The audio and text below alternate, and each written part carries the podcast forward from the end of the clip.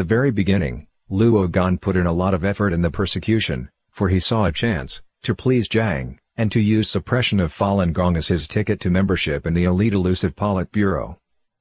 Eventually, Jiang did put him in the standing committee of the Politburo. Back in May of 1999, when the persecution of Falun Gong was still in its preparative stage, Jiang and Luo, on one occasion, planned a chilling special action, through the local police, plaincloth police and infiltrators spread the words to Falun Gong adherents, there would be a large gathering in Shengshan. Along with this, army troops were dispatched to Shengshan, and armed riot police were positioned there in hiding. Falun Gong practitioners were meant to be lured to Shengshan, where they would be murdered.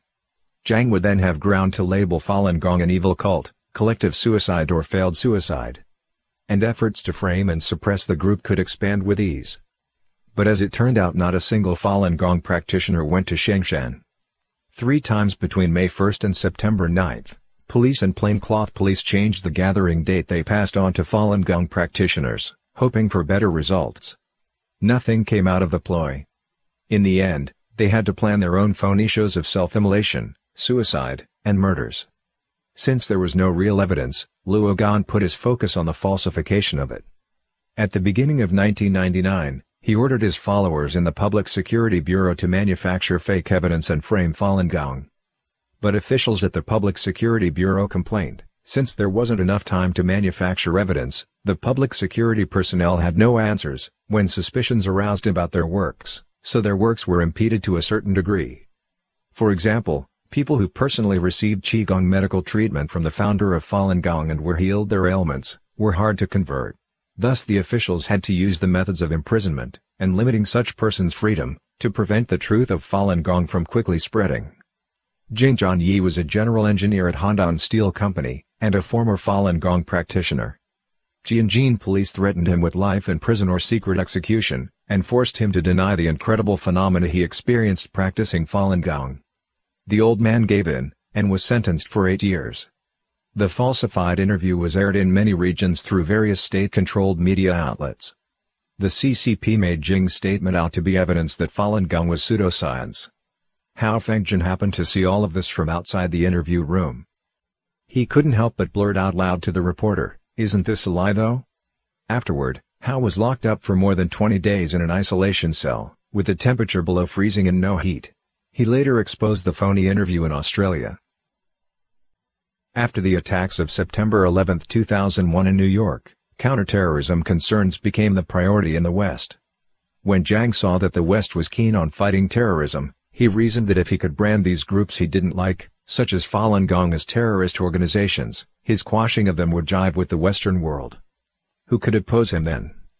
Falun Gong practitioners by that time were sending large quantities of informational mailings throughout China, exposing Jiang's unlawful suppression including the self-immolation incident. This was perhaps Jiang's biggest headache, and so he hoped that by linking Falun Gong with things terrorists, he might in effect stop the information mailings. Soon after 9-11, an anthrax scare occurred in the U.S., when powder containing the deadly virus was sent via the postal mail. Jiang figured that an opportunity had arrived. Thus on October 18 of the same year, a spokesperson for China's Ministry of Foreign Affairs, Sun Yuxi, claimed at a press briefing that two days ago, two envelopes had been mailed to China that were suspected of containing anthrax. And the envelopes were Falun Gong informational materials. The CCP's overseas mouthpiece, Hong Kong-based newspaper, Mingbao, was the first to cover the alleged anthrax mailing. Mingbao had nearly 50 years of history in Hong Kong, and had established distribution outlets in Canada, and both the east and west coasts of the U.S. As soon as Mingbao's report came out, overseas media immediately ran articles, asking the rhetorical question, that if the anthrax was sent inside Falun Gong booklet, then isn't it obvious, that this was the work of someone who wanted to frame Falun Gong? And who other than the CCP would do something so foolish and shameful? Since Sun Yuxi's remarks didn't match up well with what Luo Gan wanted, things quickly turned embarrassing. On October 23, the Public Security Bureau had to announce that after investigation, the two suspected envelopes did not contain anthrax. Overseas printed media and online news quickly accused the CCP of using the underhanded means of the supposed anthrax-tainted mail, to frame up Falun Gong. Sun Yuxi received a stern warning from the Ministry of Foreign Affairs, for he had misspoken, and could not remedy things in time, thus incurring negative consequences, in terms of foreign relations. Later, when Afghanistan was still much of a war zone, Sun was sent there as ambassador.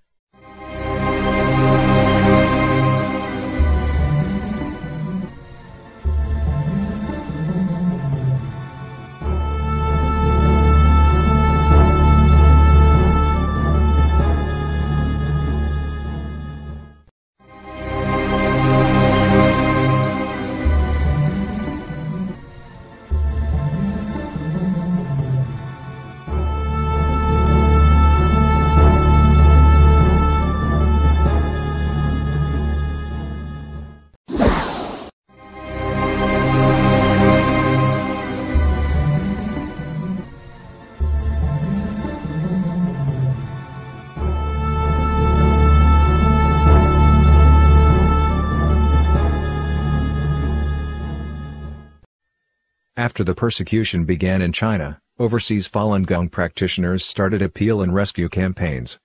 In September 2000, during the World Summit, some 2,000 Falun Gong practitioners from around the world came to New York, quote unquote, to welcome Jiang Zemin. They wore yellow t-shirts with the word Falun Dafa on them, and could be seen everywhere on New York streets. Falun Gong's large-scale activities started on September 5. On that day they had many practitioners gathered to do the exercises, and then distributed flyers in about six or seven different places, besides the Waldorf Hotel, where Jiang stayed, and other symbolic places, they also went three different Chinatowns, where many Chinese people live. At noon on September 6, more than a thousand practitioners started an eight-block long march, which called for an end to the persecution of Falun Gong, along 3rd Avenue heading north towards United Nations Dag Hammarskjöld Plaza. Since the persecution began over a year ago, this was the biggest march they had. A practitioner, wearing a yellow t-shirt, was unexpectedly running into the mayor of New York City, Mr. Giuliani. Looking at the shirt which reads, China, stop persecuting Falun Gong, the mayor told the person, you are doing the right thing. Jiang dreaded Falun Gong demonstrations, and employed all the means he could think of to avoid Falun Gong followers. Jiang tried to pressure the New York police into disallowing people to wear any yellow t-shirt in some place. However, even so, Jiang was startled many times by seeing peaceful and sincere Falun Gong followers. At noon on September 8, as Jiang was about to leave Waldorf Hotel, a practitioner walked within one meter of Jiang and shouted to him, please release all Falun Gong practitioners. All the reporters and Chinese personnel who were present heard the voice. Jiang's face turned pale, one of his arms raised spontaneously, and his body started to shake uncontrollably. Still badly shaken up, Jiang, at his motorcade first turn, caught sight of Falun Gong adherents, lifting a banner high up towards Jiang's face. On the banner was English words in big letters, practice Falun Gong is a right. After reading the banner Jiang jerked backward fiercely and trembled all over. Someone inside the car looked at the banner, and then hurried to lower his eyes. On September 9, Falun Gong practitioners had learned that Jiang was about to leave New York. They started doing their exercise on the other side of the street. Some were holding posters that reads, Stop persecuting Falun Gong, goodness brings good rewards, and evil brings evil, to let their voices be heard. The Chinese mission officials employed diversionary tactics, and arranged for the motorcade to started from the front door to distract the practitioners, while Jiang slipped away out the side gate. However, unexpectedly, when his car had just started to drive out, Jiang ran into four Falun Gong practitioners, holding a banner that says in shiny letters, Falun Dafa. When the car turned onto 1st Avenue and 35th Street, the scene of Falun Gong practitioners holding posters and doing the exercise once more appeared right in Jiang's view. It seemed Jiang just couldn't escape Falun Gong's presence. On November 20, 2001, 36 Falun Gong practitioners of American and European descents from 15 different countries converged on Tiananmen Square. They unfurled a large banner, on which emblazoned three words in both English and Chinese, truth, compassion, tolerance, Zhen, Shan, Ren. The purpose of their trip was to make a plea to China's leaders, and seek an end to the violence and terror they have waged against Falun Gong. It's the most powerful and most solemn event I have ever witnessed in my life, said the group's designated photographer Joel Chipkar. What I saw was over 30 people simply trying to express themselves. Another participant later described, within a minute, police cars rode in and had surrounded us. The practitioners who were protesting were beaten, arrested and dragged off by police. They came from 15 countries. The way they set it up was quite simple. The message went, at exactly 2 p.m., on November 20th, we'll meditate together south of the flagpole on Tiananmen Square. One practitioner said, we wanted the Chinese people to know that Falun Gong is being practiced all around the world, and that persecuting it is not acceptable. We wanted the Chinese people to know that practitioners from all over the world have come to help, and to explain that Jiang's government is lying to them. Jiang at the time had been hoping to use the self-immolation to smear Falun Gong throughout the world. The protest lasted for only one minute before police arrived. However, the endeavor stirred persons all around the globe. Major media quickly did arrange interviews and reports on the group and its participants, whose heroic deed sparked a round of news and stories, detailing the CCP's suppression of Falun Gong. Jiang's dream of demonizing Falun Gong around the globe was shuttered. Jiang Zemin became scared. He scared that the people of China might ask many questions. The government says, Falun Gong isn't welcomed outside China or even banned, so how come these foreigners practice Falun Gong? The government says Falun Gong endangers society and harms human beings, so why aren't the Western nations concerned about this threat? Why is Falun Gong attractive to people of other races and cultures? Soon, Jiang Zemin ordered all the persecution campaigns were carried out behind curtains.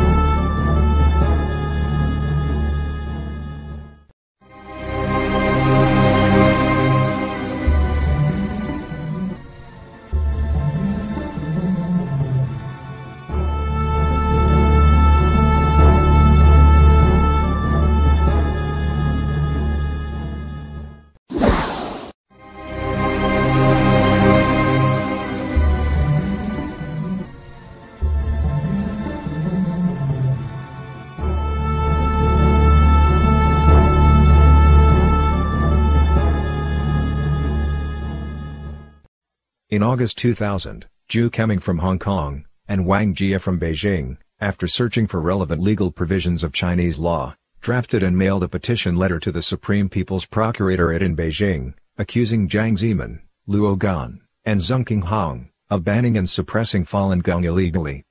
This became the first lawsuit against Jiang. After the Procuratorate received the letter, the defendants, Jiang Zemin, and Luo Gan were flustered and exasperated, and immediately ordered a mass hunt, as if this was a major incident. Two weeks after the letter was mailed, the two plaintiffs were arrested in Beijing. After Zhu Keming and Wang Jia were arrested on September 7, there was no further news about them. Jiang and Luo Gan had nothing to interrogate them about, but determined only to vent their spite. Therefore, the police officers didn't bother to interrogate them, but instead beat and tortured them. However, both of them were resolute and steadfast, and rather die than surrender. Since Wang Jie was a Chinese citizen, he was subjected to even more horrible tortures and abuses. In November 2000, due to the horrible torture, Wang Jia had to be treated in hospital for seven days. He was released on bail for medical treatment and awaited trial. At that time, Wang Jia was completely disoriented. His body weight had gone down from 70 to 50 kilograms. He had lost control of his bowel and bladder and needed dialysis every other day. When Wang Jia was hospitalized the police officers kept watching on him in the hospital every day. His health never improved and he didn't speak a word during that time. Afterward, the police allowed his family to bring him back home to be treated with traditional Chinese medicine. After Wang Jia was brought back home, his symptoms were resolving, however, he still couldn't move his body not mention walk. When his family members asked what kind of suffering he underwent while in police custody, he didn't answer, but his eyes were filled with tears. In late April 2001, Wang Jia was brought overseas with the help of some very kind people. On May 2, some Falun Gong practitioners discovered that Wang Jia displayed symptoms of losing memory, breathing difficulties, and extreme muscle weakness. To maintain breathing during sleep at night he needed to slowly remove his underpants to relieve the pressure of the elastic band against his waist. One day, Wang Jia suddenly started to talk, saying, I have experienced all kinds of tortures. Wang said that one of the means of torture the police often used, was to wrap a person up with a layer of something, before beating him violently. That way, the wounds would not be visible. Wang Jie's skin around his ankles had been worn through to the bone, from having been shackled for so long. Wang said, the most painful moment was when the police officers kneed me in the kidneys. I fell into a coma for one month. But he was never afraid. In his final days, Wang developed night sweat and hematemesis. Sometimes after eating one or two mouthfuls of food, he would violently vomit blood. On midnight of June 18, 2001, Wang Jia fell to the floor in the restroom, and never rose again. He was 38 years old at the time. In April 2001, Zhu Keming's family members were notified that Zhu was secretly sentenced to five years imprisonment, and transferred to Chadian prison in Tianjin City. To force him renouncing Falun Gong, the police there electrocuted and tortured him. Due to the tortures, Zhu lost two-thirds of his teeth. However, Zhu stuck with his belief and never compromised. He not only refused to be brainwashed and transformed, but also wrote appeal letters every month. Prison authorities never sent the appeal letters written by Zhu to their designated offices. Starting in August 2001, Falun Gong practitioners in Hong Kong and America made many efforts to call for the release of Zhu Keming, who was a Hong Kong resident. Overseas media, such as Associated Press, BBC, Agence France Presse, Apple Daily and so on, had reported on this story. After being released, Zhu Keming continued his effort to stop the CCP's persecution of Falun Gong.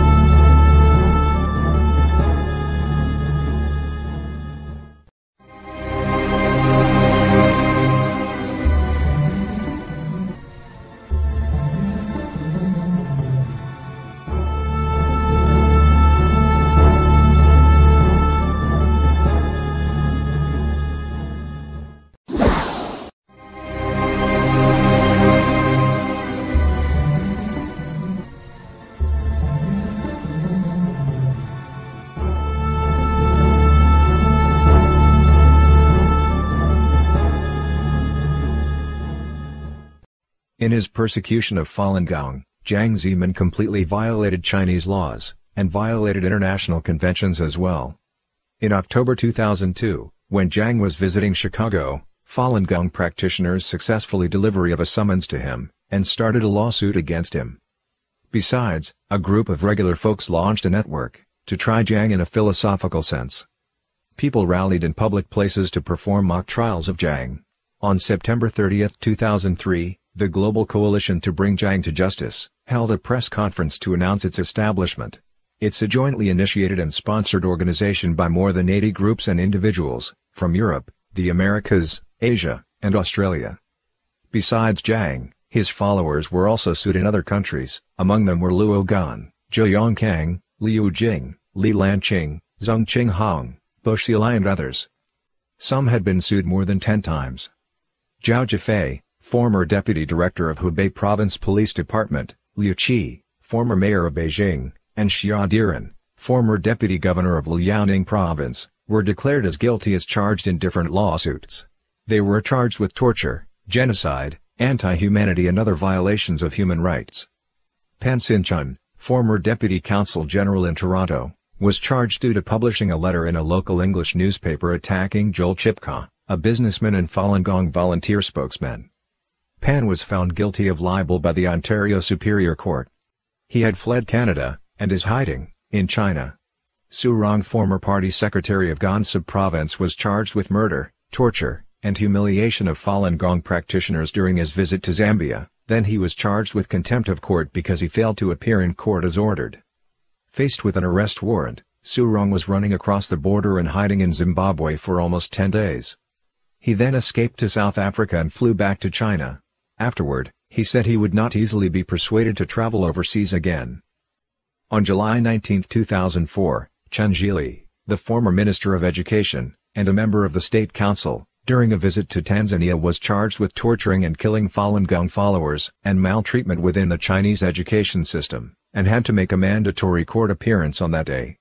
In March 2003, Fa Wang Hui a persecution monitoring organization, submitted to the United Nations documents related to the Chinese government's persecution of Falun Gong, which totaled more than 4,000 pages. The documents listed more than 11,610 office officials, police officers and other persons involved in the persecution. It also goes over the details of their crimes. In January of 2003, an international human rights organization called the World's Organization to Investigate the Persecution of Falun Gong, was established in the United States. The organization devoted itself to investigate all individuals and organizations possibly involved in persecuting Falun Gong, and collect evidence about the persecution. It also coordinates closely with each local government and related international agencies. It hopes to carry out comprehensive and historical trials of the criminals responsible for the persecution.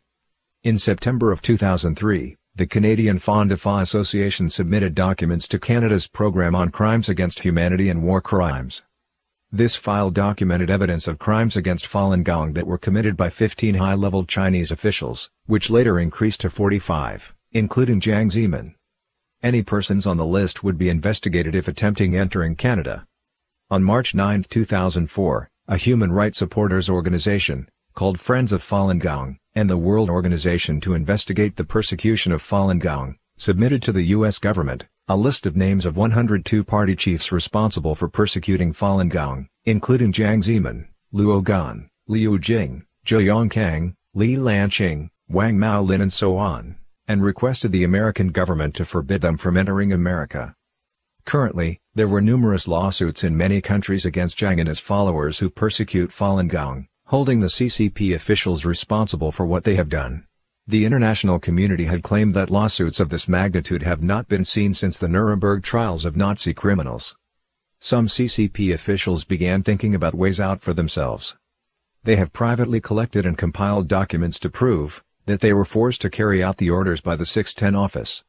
Some higher-level 610 offices had ordered to urgently take back all documents and materials related to the persecution of Falun Gong since the illegal suppression started in 1999. Jiang's friends and allies have begun abandoning his campaign against Falun Gong, and the campaign is heading down to a dead end. Jiang is faced with inescapable nets above and snares below, which verifies an old Chinese saying, those who are unjust, are doomed for destruction.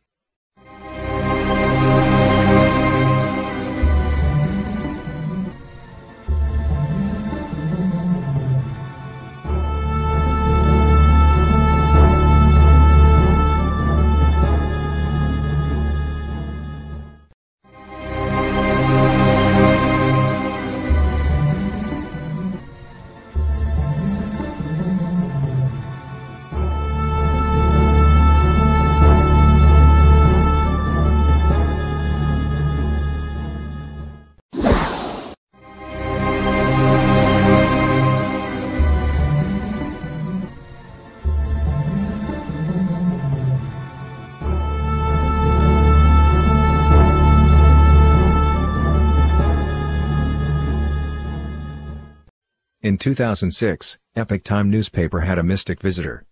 Her name is Annie. Her ex-husband was an outstanding surgeon, at a hospital called Sujiatun Blood Center in Shenyang, China. To redeem his crimes, Annie revealed a shocking secret, and later she mustered up the courage, and accepted public interviews by major media reporters. In 2001, the hospital's party leader appointed her husband to take part in secret operations, of harvesting organs from live Falun Gong prisoners. He was in charge of harvesting corneas. In the short period of two years, he completed almost 2,000 operations. The hospital didn't want to cause suspicion. They hardly use any anesthetics in the operations. After the organs were harvested, the Falun Gong practitioners still alive, were sent to an incinerator to be cremated. It's a horrible and appalling scene. The workers at the incinerator were poor people, but got rich by looting the victims' personal belongings. Annie's husband wrote in his diary, once in an operation, he saw the victim had a fallen amulet that says, Happy birthday, Mom. All the doctors who involved in the organ harvesting were constantly having nightmares. To escape the mental stress, some got drunk, others went to whoring. He couldn't stand the stress. Annie found him seem always disoriented, or in a daze, and night sweating. Finally, he told her the truth about his murderous job. Annie was shocked beyond belief, and told him he just could not use the scalpel to be a surgeon anymore. To leave the CCP's intimidation and evil behind, they immigrated to Canada. After the exposure of organ harvesting in Sujiatun, there came more related shocking news. a veteran military doctor in China revealed that as far as he knew, there are at least 36 death camps such as the one at Sujiatun. Even at the ordinary labor camps, harvesting organs from the Falun Gong practitioners are taking place. According to many Falun Gong practitioners recalls, after they were sent to the labor camps, they all were forced to go through blood testings, therefore, unknowingly became part of China's illegal live human reserve for organ harvesting. Since 1999, the numbers of organ transplantations have been increasing exponentially. The annual numbers are far greater than the numbers of death penalties published by the CCP regime. On April 20, 2006, President Bush met with China's leader, Hu Jintao.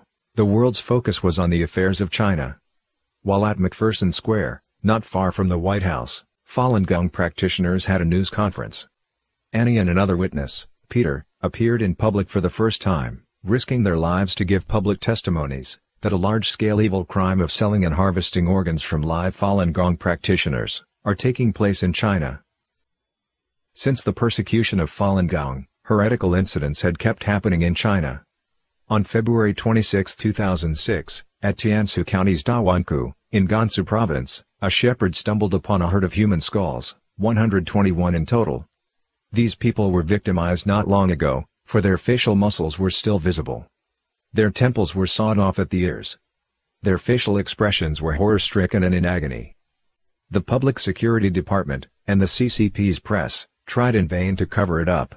First, they said these were monkey skulls, but could not explain the mustache and the dental implants found on the skulls.